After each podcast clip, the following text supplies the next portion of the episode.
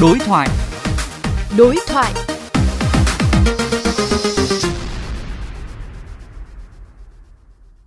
Thưa quý vị, vụ việc mẹ đẻ và cha dượng có dấu hiệu bạo hành, thậm chí ép con trai 3 tuổi dùng chất nghi là ma túy xảy ra mới đây, khiến dư luận hết sức bất bình trước sự vô cảm, thờ ơ, thiếu trách nhiệm chăm sóc, bảo vệ con nhỏ của người mẹ. Đồng thời một vấn đề cũng được đặt ra, đó là tăng cường sự giám sát quá trình nuôi con của cha hoặc mẹ sau khi ly hôn hoặc chưa ly hôn nhưng đã sống chung với người khác để đảm bảo sự an toàn tốt nhất cho trẻ em. Phóng viên Xuân Tú đã có cuộc đối thoại với luật sư Phạm Thị Bích Hảo, Ủy viên Hội Bảo vệ quyền trẻ em Việt Nam, chi hội phó chi hội luật sư về quyền trẻ em về nội dung này.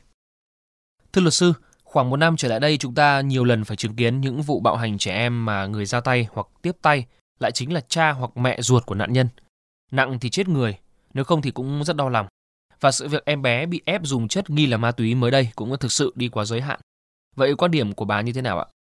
trước tiên đã là vi phạm cái luật trẻ em trẻ em có quyền được bảo vệ về tính mạng được đảm bảo tốt nhất về các cái điều kiện sống và phát triển trẻ em có quyền được bảo vệ khỏi chất ma túy nếu mà người mẹ à, có cái hành vi uh, ép con cùng với cả cái người chung sống như vợ chồng đó sử dụng chất ma túy thì tòa án có thể áp dụng cái biện pháp hạn chế quyền của cha mẹ đối với con chưa thành niên theo quy định tại luật hôn nhân gia đình và tại điều 85 trong trường hợp cha mẹ xúi dục ép buộc con làm những việc trái pháp luật trái đạo đức xã hội người bố mà phát hiện ra cái hành vi người mẹ có sử dụng chất ma túy thì phải làm theo cái quy định của luật phòng chống ma túy đó là phải báo ngay cho cơ quan công an để cơ quan công an đưa người đó đi xét nghiệm và có cái biện pháp quản lý chặt chẽ người sử dụng trái phép chất ma túy. Mặt khác khi mà người chăm sóc trẻ là người mẹ không đủ điều kiện để chăm sóc trẻ một cách tốt nhất thì cần đề nghị tòa án thay đổi quyền nuôi con.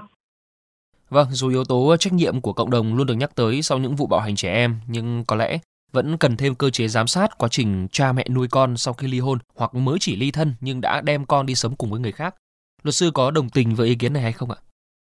Thì những cái vụ việc mà bố mẹ đang à, ly thân hoặc là chưa ly hôn, trong cái mối quan hệ này thì pháp luật hiện nay cũng chưa có cái cơ chế điều chỉnh cụ thể. Tuy nhiên, hiện nay thì à, đang có những cái dự thảo nghị định hướng dẫn luật phòng chống bạo lực gia đình. Dự thảo này đang trong quá trình lấy ý kiến của nhân dân thì chúng ta cũng hy vọng là trong cái nội dung của dự thảo sẽ có những cái quy định bảo vệ quyền và lợi ích của trẻ em trong những trường hợp à, bố mẹ có những cái hành vi bạo lực đối với trẻ và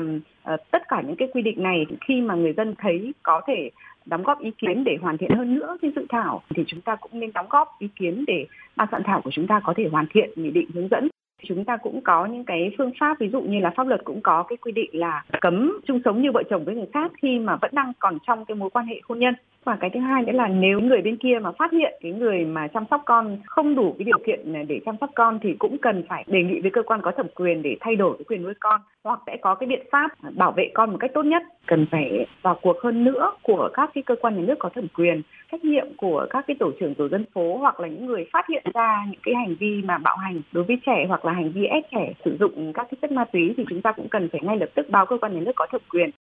Vâng, xin cảm ơn luật sư với những ý kiến trong chương trình hôm nay.